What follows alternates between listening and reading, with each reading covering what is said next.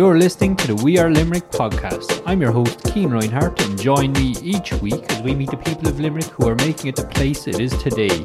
You can keep up to date with all Limerick news by following the hashtag Keeping Limerick Posted across all social media channels or visiting limerickpost.ie. So for this week's We Are Limerick podcast, uh, I'm joined by Don Mescall, not in studio, but we're out here in Castletroy Park Hotel, which it might sound a bit busy in the background.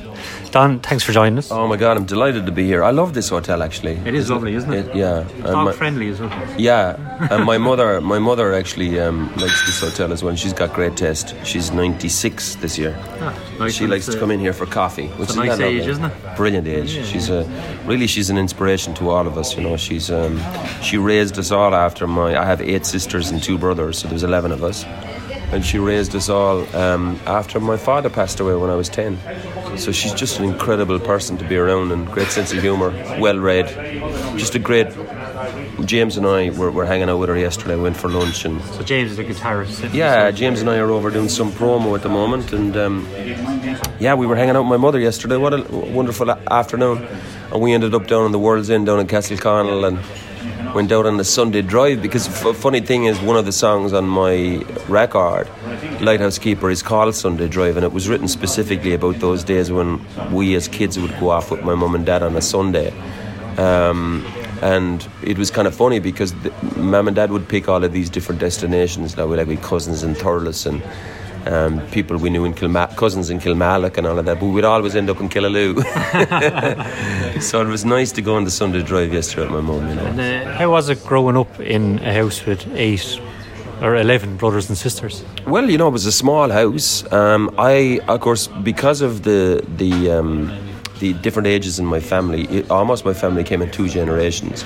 So I guess when I came around, even my, my older sisters were, you know, one of them was already married and stuff like that. So, so we didn't have eleven of us there at the same time. But it was great, you know.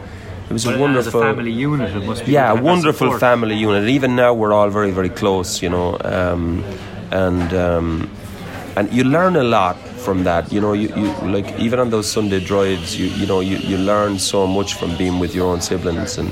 And stuff like that. My father, Lord of mercy on him, he was very much into the hurling, and of course I'm from a hurling parish, Ahane, and my dad was, you know, a selector on the Han team and all, so he made hurleys. So like you couldn't get you couldn't get closer to it, you know. And I'm still hurling mad, even though I haven't lived in Ireland for um, probably 25 years now. Pretty much every second day or third day, I'll be outside my own little recording studio in London um, with the ball and the hurley, hitting the ball against the wall. You know what I mean? To clear my head, like that's that's Yeah, what. I do. You know. And I'd imagine with the way technology has changed, you're able to keep up to date a bit more with it as well. Yeah, well, I'm lucky. I have a great, um, great bunch of people around me, and a great engineer, uh, Miguel, Italian chap, and um, who now also plays hurling. so he goes out and hits the ball around with me, you know. Um, So you're trying to convert everyone wherever you to go. convert people to hurling. I think all you have to do is, is you have to have that moment where you connect with the ball just once, and then you're addicted. It's a beautiful thing, hurling. You know. I think I get the same with uh, golf. You know, Oh, I go you? out and I play terrible, but hit one good shot and I'm happy out. You know. You forget about it on the balance, don't you? Exactly. Yeah, yeah, life's like that, isn't it? So, uh, Don, go, going back to your past, how, how did you first get involved with music? Where did it come from? I think really um, my biggest influences really from music were my older brothers and sisters because you know that's what happens when you're in a big family like that. You tend to end up listening to whatever they're listening to.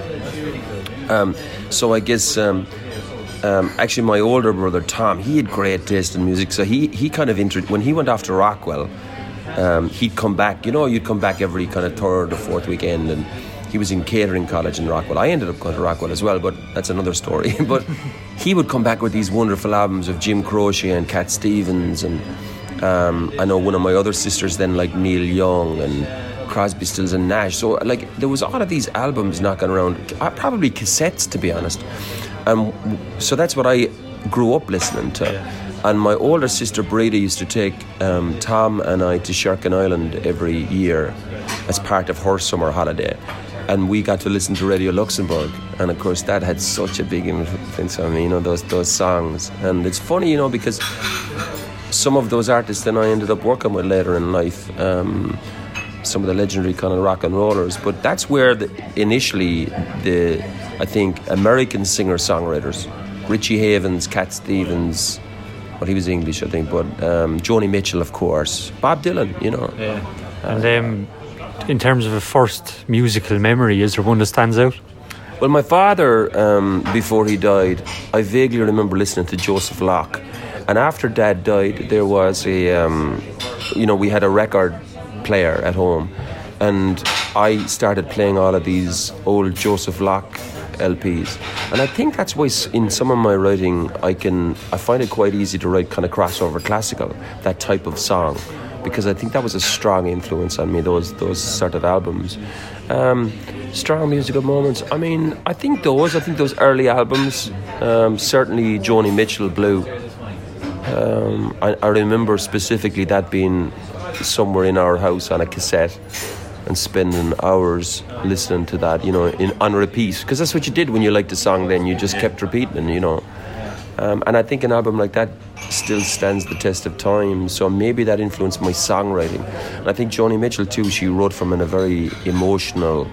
Um, she has that really uh, bluesy voice that stands out as well. Yeah, and, and, and, so so she wrote in a kind of a conversational, but but quite being able to release her emotions in the lyric, you know, and not kind of censoring it. And I think that really was a, a huge influence on me. And even now, when I'm in the studio, I listen to a lot of that stuff. And then you know what happened was. Um, there was one artist in particular that I loved at that time was Richie Havens, and isn't it funny, you know, the universe is all giving, I think, and that really was a, a magical moment for me in my career. I had moved from Limerick to London to kind of embrace being a singer songwriter um, because I had been playing in pubs around County Limerick and Clare and and you know doing quite successfully. You know, I was playing six or seven nights a week, but but I had to. I started writing my own songs, and it was very hard to convert that audience because, you know, if you're in a pub on a Saturday night, you want to hear American Pie, and you don't really want to hear a song about how I feel. Yeah. You know, so when I moved to London in the um, in the nineties, I started playing singer songwriter nights, and it just original music, and that was tough you know, it was it was very very tough. And then out of the blue, I was um, given the opportunity. I received a phone call from the Mean Fiddler, and I used to play up there. It was a venue up in um, Harlesden, and uh, I got a call out of the blue asking me would I be interested in opening for an American folk singer, and and the person that was on the phone really they, they weren't even quite sure who it was. They were kind of saying, you know, he's, he's a black African American, Havens Richie. And I thought, oh my God, that is my biggest musical hero. Um, and that was an incredible thing for me because I was almost afraid to turn up at the gig. Yeah. Because I was so afraid to meet him. Mm-hmm. Because I had imagined him to be this, you know. Yeah. yeah. And. Um, Jesus actually. He was, he, he, was if there was going to be a Jesus, it would be like meeting Jesus. Yeah. So I turned up in the main room, the main fiddler, and um, I was actually too shy to even approach him. And he approached me, and he just said to me, "You must be Don," because they had sent down a couple of my songs, yeah, to, yeah. you know, to approve. And um, it must be nice even before that to know that he listened to your music. I know. And then you know what happened was it was it was a it was a, a beautiful moment. Richie at the time had this he had developed this technique of before he went on any show or any festival, he would play in the dressing room with his band, whoever was in his band, and everybody would join in. And then he would take that show and put it on the stage so that we're all into it, you know, warmed up and all that. Because sometimes when you find when you're a performer, it's that first one or two songs, it, you're kind of breaking in the audience and yourself, but he would have already done that in the dressing room. So he invited me um, to spend time with them in their dressing room and I did. And we were all like? well. It was really strange because you know that my biggest um, mentor or, or, musical influence was him, and I'm I'm in his dressing room, sitting beside him uh, while he's playing, and it was just a, a real life change moment for me. I'll uh, always remember it. Uh, and when you were moving to London, did you ever imagine in your head that I you couldn't have imagined that because that would be like someone who was into Elvis you know, sort of, it just didn't seem achievable. And and the most incredible thing happened. I'm sitting beside him, and he he played a song, and his guitar player said a song, and he, actually his tour manager played a song too. I remember that guy. He had kind of crazy eyes, and then Richie just turned around to me and he said, "Look, will you play a song?" And and you know, I was kind of in shock, and I went, "Okay," and I I took a lyric out of my pocket that I had in my in my um, jacket pocket, and it was a song I had just written. I mean, written it a few days beforehand. And you always feel as a kind of a songwriter that your best song is your newest song. You know, Yeah, that's the yeah. thing. You kind of you know. Um, so I put the lyric on the floor. And he was really laughing at the fact that I was taking this lyric out. You know, I think he could relate to me. You know, and I put the lyric on the floor, and he closed his eyes, and I played him the song. And when I finished it, he put his hand on my shoulder, and he said, "Please, allow me to record that on my next album." He said that's one of the most incredible songs I've ever heard. And it was just, it was almost too much. Yeah, yeah. There was a there was a moment I was thinking, well, someone pinched me because this can't be true. First of all, to meet him. Second of all, for him to be such a a nice guy, even nicer than I could have imagined. And then third of all, I play him one song, and he said, "Please let me record it." And it's your most recent one. Yeah, and, and he recorded the song, and not alone did he record it, he played it at every festival, eh, almost every gig from that point onwards until he passed away. And each time, he would recount the the moment where he heard the song and how he knew me, and then I opened for him in the states, and he took me up to Woodstock, the village of Woodstock, which is about ten miles away from the original site. And I just had these wonderful times with Richie. And, you know, I played in New York and he would come to the gigs and be kind of singing backing vocals from the audience. It was just like, it was all. And of course, musically, he opened all of those doors in America for me. And really, he is sort of responsible for my career. Because without that first cut on such a big artist at the time, Yeah, yeah. I don't think, or certainly my road would have been a lot longer you know. And uh, yeah, I was very sad when he passed away. He was a, But, an uh, icon. It's nice making that journey over to London to start a career and then you get a break like that. It it doesn't really happen the for. came fast. And funnily enough, because the next thing that happened, pretty much in the in the in the same month or two, was I had written this song about um about kind of missing home and missing family life and missing Sundays and you know um, and and it was called um, Road to Glory. And you know, really one of the first songs that I'd kind of written. And um, what I did was I um, I had a great friend from Shannon, actually John Reen, who had some kind of a contact with Christy Moore, or Christy Moore's management. And John suggested when he heard the song that I should send it to Christy Moore. So I sent it to Christy via his manager, and um, Christy had just recorded, I think, King, King Puck that album. Um, so I missed that opportunity because the album was done. And then his manager, who then became a dear friend of mine, Matty Fox, he suggested that I would. Um, he said, you know, could, could I have permission to record this with an- another artist that I'm managing, who is Eleanor Shanley, and she had just left De Dannan, a traditional Irish band. So I said, yeah. and you know, it was the first single from her solo album, and it, it really received was really received well, and bit of a hit for her. And uh, as a songwriter, um, so you you take the time to write these songs the way that you like, and then you hear someone else perform them. What does that feel like? Um, you know, it depends on the performer. I, I think I'm so far down the road now. I mean, you know, if I, I can be totally honest at this stage in my career, where there have been times where I felt, I felt disappointed by the performance of an artist that had covered the song, not from a kind of a musical performance, but more from the point of view where I'm not sure they understood what the lyric meant. But then with people like. Um, you know, um, some of the artists that cut my songs, some of them have just. I remember when I wrote Too Late for Hallelujah for Aslan, for instance, and it went to number one. You know, Christy, I was always a fan of Aslan, but Christy Dignam had, had that ability that's, that's kind of lacking in a lot of artists at the moment where they can interpret a song, whereas you would think Christy wrote it Yeah. because he'll make it his own. Now Richie did that with people like um, Bob Dylan songs and George Harrison songs, and um, he could interpret a song and and then he would sing it in a completely different way to the artist or to the songwriter that wrote it, but he would make it his own. And that is a skill. That's such an art, you know. And there's a handful of people I've worked with over the years that have that, and it's. Um, Cliff Richard just cut one of my songs, and you know he has ma- he took that song and he turned it into a Cliff Richard song. That only he can do that. It's his turn of phrases, his timing, and he can he can just bring his own magic to it. Where some artists, you know, they tend to just bring the song out and read the lyric, and that that sort of is a tiny bit disappointed. You need to take a, a meaning from it. I think so. Yeah. Study the lyric, you know, because I think whereas with a lot of certainly with the songs that I write, I put so much time into the lyric that that's. Um, I remember there was an American Idol once that did one of my songs, and I was so disappointed. my, pub- my publisher phoned me up and she said, "Have you heard it?" And I said, "I've heard it, and I never want to hear it again." I said, "Can we take it back?" And she said, "No." It's done. Uh, it's done. It's out there forever. But you know, that's it's not not all the time. So they're great people. Um, yeah, there's some great artists out there. So, so today uh, you got to visit your old school out in Newport, and you told me a story just before we started recording about uh, About our- my, te- my old teacher, yeah, teacher with the recorder. Mary Ryan, yeah, uh, Mary Ryan, bless her sweetheart. So I I, I uh, went to um, St Mary's in Newport. At the time, it was known as St Mary's Convent in Newport, and they just built the new school, and. Um, you know, there were some subjects that I had absolutely no interest, but I was very interested in history. I was very interested in art, and of course, I love music.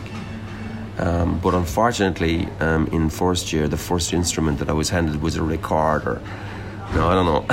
I don't want to. I don't want to sound bad for anybody who plays recorder because some people play recorder beautifully, but to me, a recorder is probably the worst sound of an instrument there is. I mean, it's just one of those things that instantly I get a pain in my head, and I don't get pains in my head, but but I disliked the sound of it so much, and I think Mary could tell and she said to me, um, in her wisdom, she said to me, um, "It's not really working with you in the recorder, is it?" And I said, "No, not really." And she said, "Well, look," she said, "There's a set of drums up in the storeroom in the old school, in the old school," and she said, "Here's the key." Now she said, "Here's the thing." If you can put those drums together, you can be the drummer in the school band. so today, when I was up at the school, um, I reminded her of that, and she remembered it, and we were laughing because I did manage to put them together. My, my father was a mechanic, you know, Yeah, yeah. so you have to be a bit mechanical too with drums. So I got the drums, but but I wasn't a great drummer to be perfectly honest. So she'd she'd be tapping with her with her um, pen on the side Like of the desk, yeah, to try and keep me in time, you know. And how So- did that go?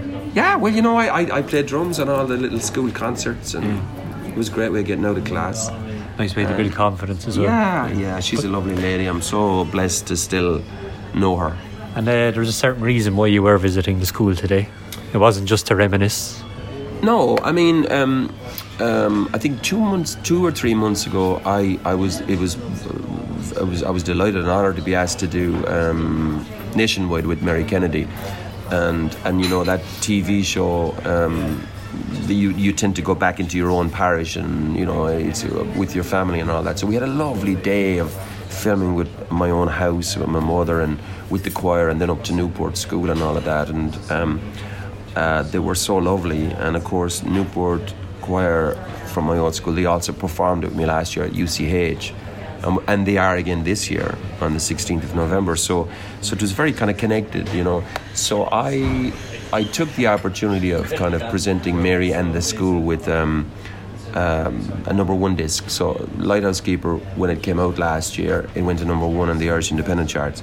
So I just felt it was an, a kind of a nice thing to do, um, giving something back, you know, and it may inspire um, a young songwriter or singer. Um, certainly, you know, it's a Hoover in the Nice background. background music Great to be back in Ireland. There's a Hoover. over there. Yeah, Lovely. So, um, in more contemporary projects you're working on, you had a project come to fruition in the last couple of months. Yeah, you know what? It, it had been something that I had been working on for probably about six years, five or six years. Um, in the late 90s, I was introduced to Henry McCullough. Now, Henry McCullough would probably be one of the most well known Irish rock guitarists. Um, some of his history would have been he was the only Irishman to play at Woodstock, which is all kind of tied into because then I started working with Richie Havens. But, but Henry played at Woodstock with Joe Cocker and the Grease Band. He's from the north. Um, he um, he was also in Wings with Paul McCartney, um, and in many different outfits. Probably played some of the biggest stages in the world. I mean, he, he's some people's the most legendary guitar player. Really, you know, he's a very unique style. And I was introduced to Henry, and we just became friends. And we used to have these very long, interesting conversations on the phone, as musicians do, about the industry and about rock and roll and all of that. And then over the years, if I was over doing a solo tour or if I was over to do so, I would always do something up north, and Henry then would come along and play electric with me, guitar. So we had this, and and on the odd occasion I would stay up in their little cottage up in Ballymoney, and they called it Bally Wonderland, and it was just the most amazing time. He. Um, just to be in the company of somebody of his stature, you know, and um, his wife Josie used to keep all of these exotic hens and um, peacocks. So Henry and I would be sitting in this sort of back kitchen with, you know, like a conservatory, but like kind of a lean-to, um, playing guitar and looking out at the world as it passed us by, you know, and, and writing songs and writing little tunes, and some of them we kept and some of them we didn't. And so, fast forward through all of that, um, Henry um, became quite ill in 2013, and we had kept in touch all of the time, and um, they were they, they hit on hard times, and um, he really didn't recover mm-hmm. from a heart attack, and, and he had other complications and stuff. So instead of him being taken into a hospice, Josie brought him home, and he he kind of survived for about three years, you know. But it was it was difficult times, you know. Um, it, and it was difficult to visit him too because he was deteriorating and all of that. So I just came up with the idea of, of trying to help out because he was my buddy, and it was it was hard to watch it so I, um, I thought if I could create some sort of an income stream for Josie, because we all knew Henry wasn't going to last, you know. Yeah. And um, so um, I went back through some stuff that I had written with early with Henry, you know, but that would have been, you know, probably written 18 years ago, 19 years ago, you know. And, and I found one particular song and I thought, this has something. So my journey became began while he was still alive um, in 2013 um, by starting the process of recording the song.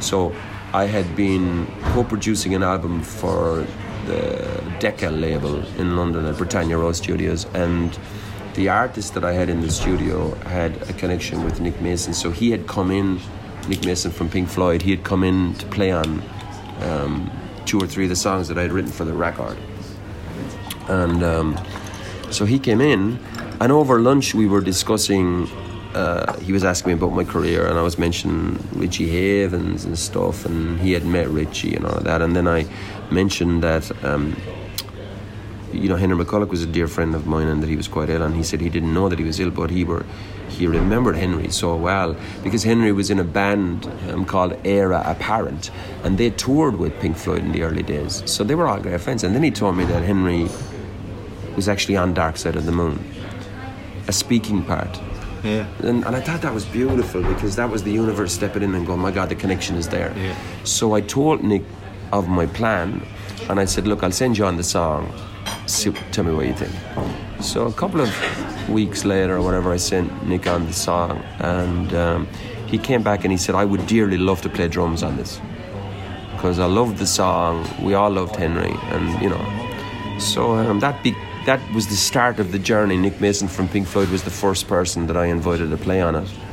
Um, and sure, then it Henry went was on happy from. that it, Yeah, even you though he know, was ill, it was bringing people together.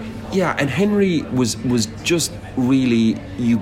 I know he was eh, happy because that's I, I think you know I knew that of my connection, but of course he at that stage was fading. Um, and even though I would try to keep him updated on the phone and all that, he couldn't really speak and all of that, and so it was it was hard, you know. Um, so I started with Nick, and then the list went on. I reached out to um, Albert Lee, the guitar player, because I knew he had a great connection with Henry, and I knew at one stage Albert had done stuff with the Grease Band, and George Harrison and Henry had done as well. And of course, I had known Albert from um, his.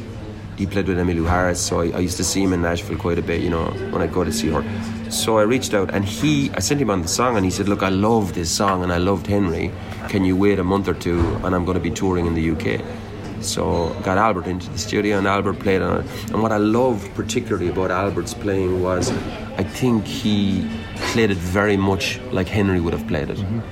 Um, so that was amazing. And then I went from that point onwards um, to um, the current lineup of, of McCullough's Fusiliers as I decided to call ourselves, and everybody seemed to like that, you know. And um, so the next really on my list was Paul McCartney. So I reached out to a friend of mine, Dave Robinson, who, you know, who's a legendary kind of music mogul in, in the UK who started Stiff Records and Irish guy, great guy, great man, we're great buddies. Took him for dinner you know, waited until the main course, a couple of glasses of wine, and I said, "Here's." He said, "Why am I here?" And I said, "Here's why you're here." So I told him the plan, played him the song over dinner on my on my iPhone, and said, "Look, this is myself and Nick Mason. This is the very early beginning of it." And he said, "Don, I love that song." He said, "I think Paul would be honoured to play on it," and, um, that was incredible because you know I'm a huge Paul McCartney fan. So um, three weeks later Paul McCartney was playing on the song, you know, and I thought, well, this is pretty incredible, you know. Was that another uh, Richie Havens moment? Yeah, it was a Richie Havens moment. I mean, I was a huge, and still am a huge Paul McCartney, George Harrison, all that era. But that's the, you see, here we go back again to my youth because this was all the stuff that I was listening to. So this made sense, you know. Um, Albert Lee, when he came in, he said, look, you know, he said, what else do you hear? And I said, well, I hear Hammond on it. And he said, well, you know, you got to ask Chris Stainton because Chris was in Eric Clapton's band and also, of course, in in Joe Cocker and the Grease Band for a while, and had and had played George Harrison and stuff like that. So I mean, Chris played the most incredible Hammond on the track, and keys. Um, at the at the early stages, one of the people that I, I reached out to sing it because I knew he was quite friendly with. It was Joe Cocker. Now I had a connection with Joe Cocker because I had opened for Joe a few times at a couple of shows in the Hammersmith Odeon and stuff like that. So I had a way to him.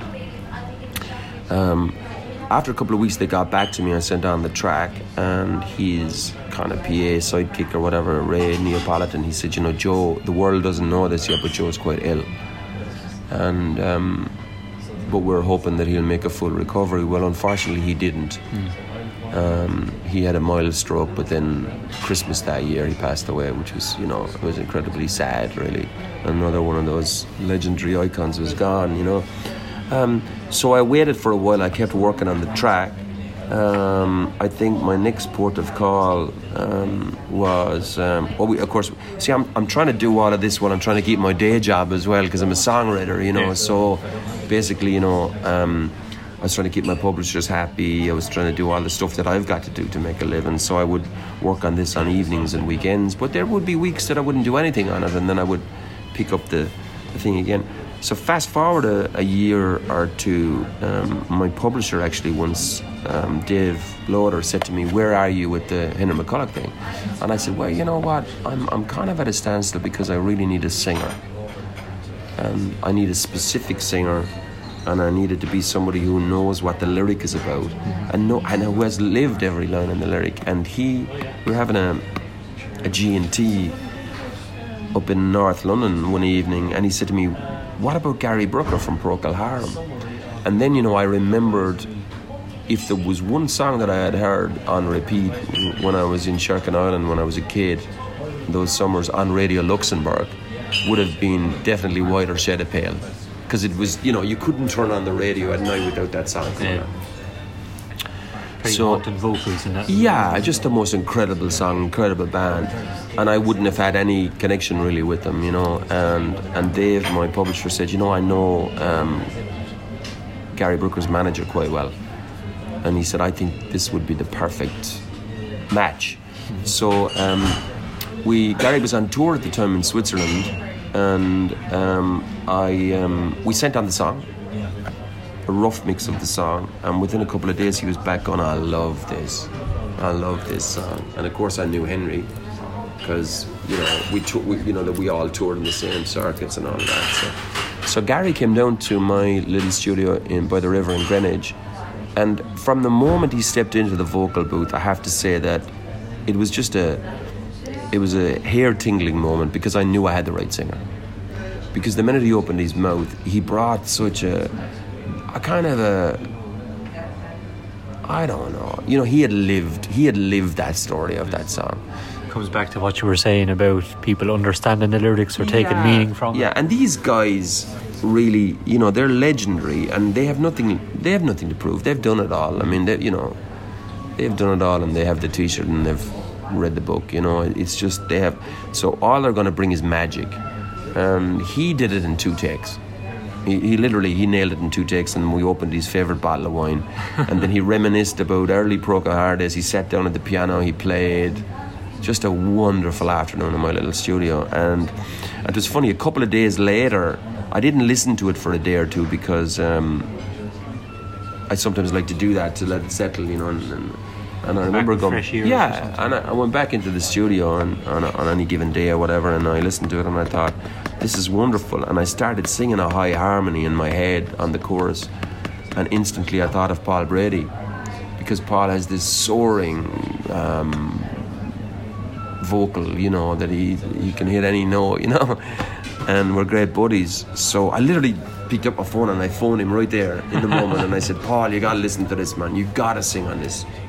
I told him the whole story of who was on it, and he said, I'd love to. You know, and then of course Paul brought his magic to it. I reached out to Paul Carrack um, to do a little uh, another back and vocal underneath Paul. And then I invited in the London Community Gospel Choir, who I'd done some work with. And as you know, they're a huge choir. I could only fit about 12 or 13 of them in my, in my control room. And actually, the, the, the vocal booth was way too small for them. Yeah. So we just put up, stuck up some overhead mics and we played the track through the monitors in the studio. And they sang to it. And, and they just, they just oh my god they brought such magic to it they're just incredible singers each one of those singers could be just a star on their own you know and um, and then you know I um, I produced it up and did some more work on it and I got the wonderful Steve Lipson to mix it do the final mix and then a couple of weeks ago it came out and I think um, in a couple of days we're releasing the video for the long play version of it and it's from my buddy, you know. Um, and I learned so much from it myself because, um, okay, I'd, I'd, I'd written that song with Henry maybe 18 or 19 years ago, but you know, all of these other people, they played on this out of the love and admiration that they had for Henry. And that's a beautiful thing in this business because this business, you know, it can be a pretty hard hitting kind of, you know, um, cold business. But I, the more I work with these older guys, the more I understand that they're doing it for the music. You know, um, and that's where I am with that, and um, it's wonderful. Um, it's been a wonderful experience that whole. Um, and sometimes I go into the studio and I just solo different parts, like I'll solo Paul McCartney's bass, and, and I just listen to it. Have a beer, just go, yeah, okay. That happens. Yeah, because he because he just brought magic to. But all of them did. Yeah, yeah. All of them. I can't can't tell you. Like Fiachra Trench is a great friend of mine from Dublin. You probably know Fiachra, and he did all of those early Van Morrison records and the duet records, and he's the most talented string arranger and string um, composer that I know. And he did the strings for it, and, and it's just like, again, just another talented guy, you know. And he Super actually group coming together, really, isn't yeah, it was a super group. Yeah, and um, yeah, so um, I think the the video is going to hit the kind of social media tomorrow or the next day. So Cool. you'll be able to see that. It's incredible to watch Henry's journey. You know, um, right from the very first gig that he got to, in a show band. There's a funny story that he told me about that. He told me that um, he had a few cards. Loved to play the guitar when he was 16 or 17, and um, he went for an audition for a show band because someone was leaving for the rhythm guitar player um, in Belfast. Got the bus in with his guitar, did his few cards, and they said, "Yeah, you can have the gig." And he said, "Well, what is you know what's the setup?" And he said, "Well, it's 12 pounds a week." And a seat on the bus. That was important. You got a seat on the touring bus. And he said, and a suit. And I said, well, what's the suit about? And he said, well, the show bands wore suits. And he said, unfortunately, the guy that I replaced was a lot bigger. so he said the suit was about two sizes too big for me. But that's, you know what I mean? That, that, that is rock and roll. Yeah. You know, I mean, that is to go from there to Woodstock in 1969 to 750,000 people. Um, that's what I like about these guys. They're true rock and rollers, you know. So, uh, what's the next step for yourself, Don?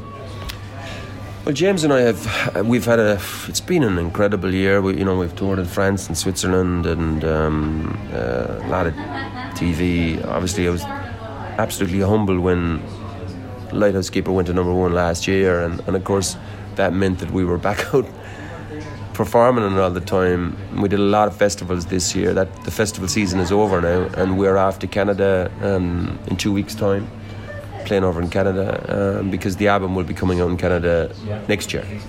And, and, is performing something that you love, or would you prefer just sitting down, writing a song, recording? Uh, you know, I had um, I had started off with the performance um, from the early days of doing covers in pubs, you know, around Limerick and County Clare and the Strand and Kilkee and Mickey Wilson's in Miltown Malbay. You know, that was my, they were my regular residencies, and it was pretty much seven nights a week. You know, um, then I started songwriting. And then songwriting became such an amazing, um, almost like pressure release, emotional release for me. And I realized that within songwriting, then that seemed to be my journey. Mm-hmm. And you know, I, I don't know what it is, but you know, I seem to, the songs that I write seem to get on other people's records. So I don't want to think about it too much. But in 2006, I made a record. I signed a record deal with um, an American label called Curb Records and I didn't enjoy the the journey. I didn't enjoy being the front man. I didn't enjoy. Maybe I didn't enjoy the intention, attention. I just didn't. It wasn't for me yeah. at that stage. So I shied back from it, and then I got seriously kind of involved in songwriting, and that's when the Backstreet Boys cut and um, Rascal Flatts and Lonestar and all that. They all that was working as a songwriter. Yeah. Mainly in Nashville. Um, but you know, I kept my hand in over here with Boyzone and the guys from Westlife and um, some of the Irish artists like Brian Kennedy and Frances Black and all those kind of people, in the High Kings. But writing to me, you know, at least now I'm kind of looking at it as a little gift that I was given.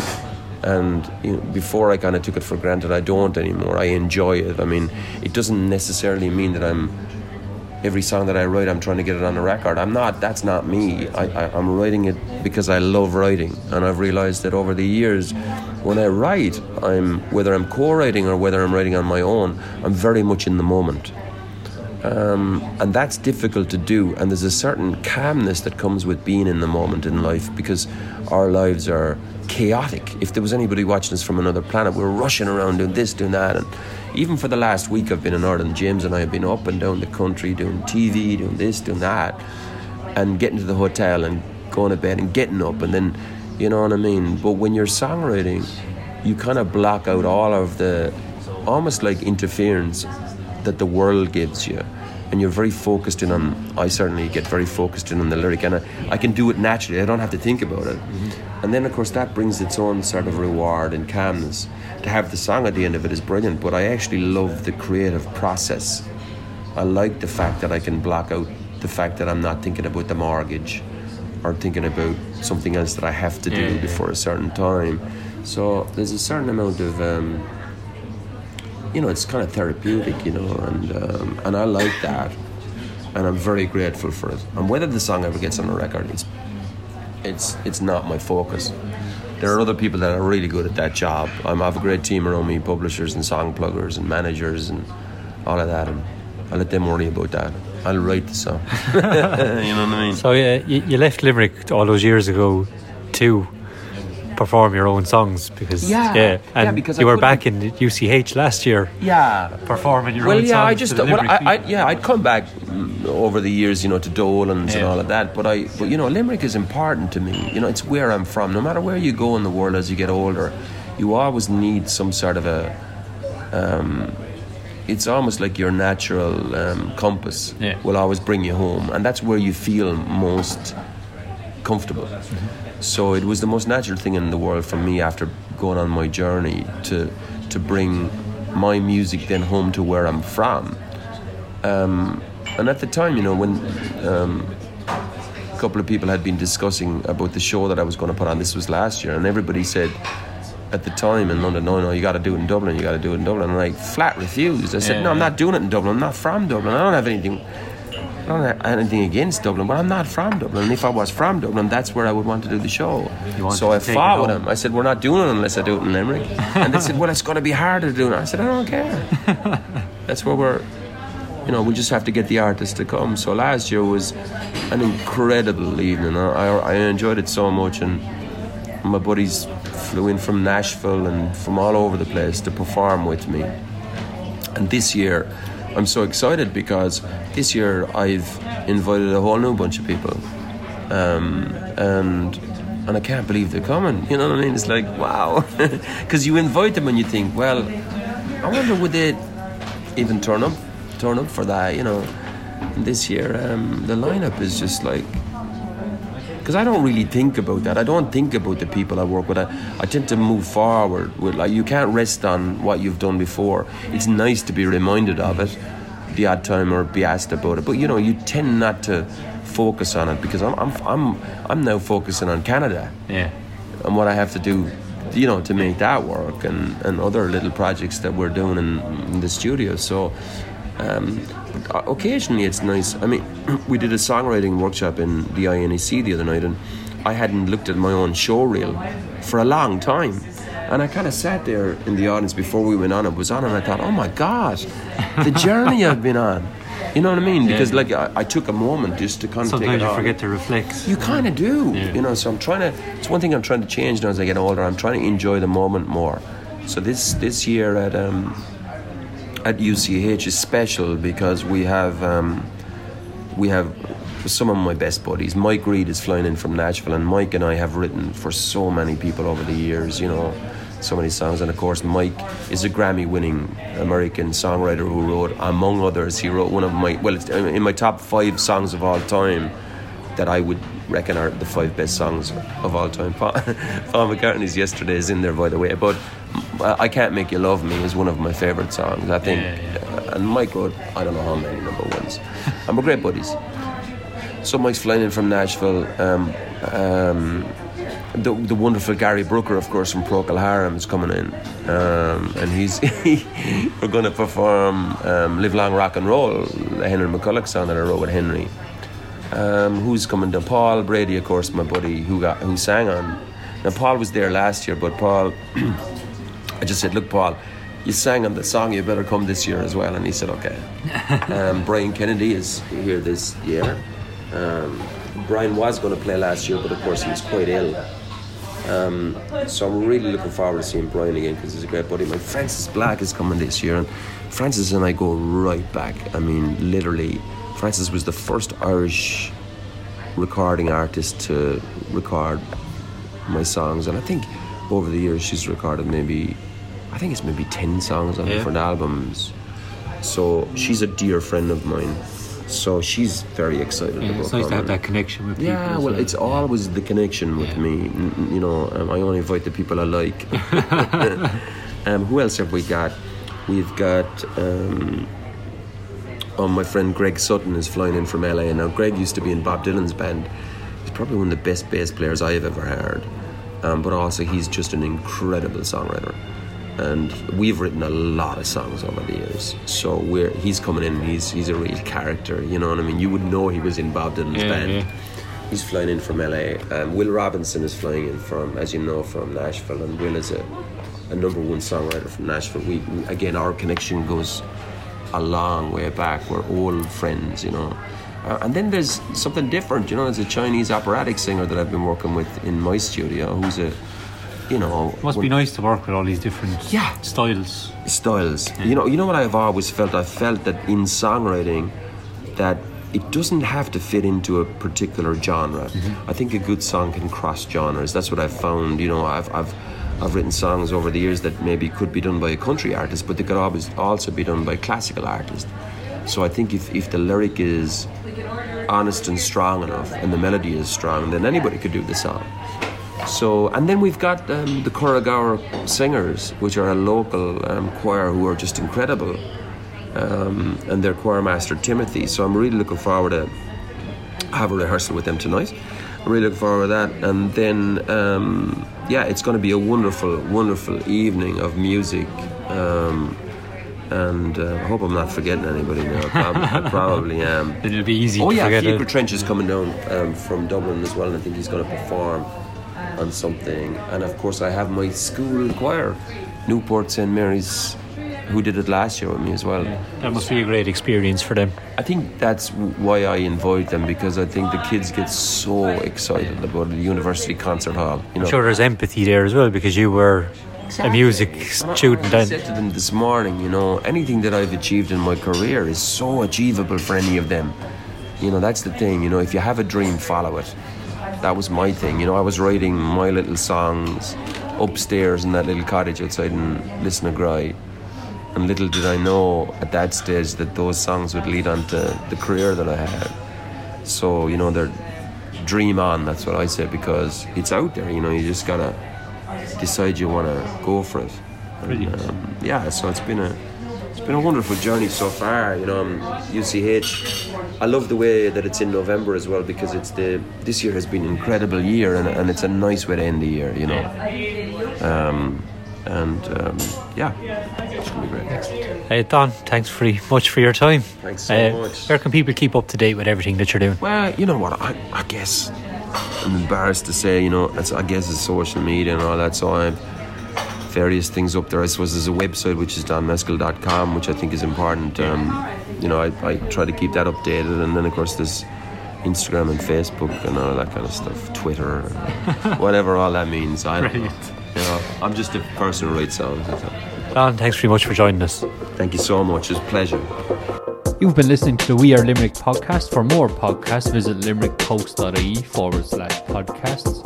And you can keep up to date with all Limerick news by following the hashtag Keeping Limerick Posted across all social media channels.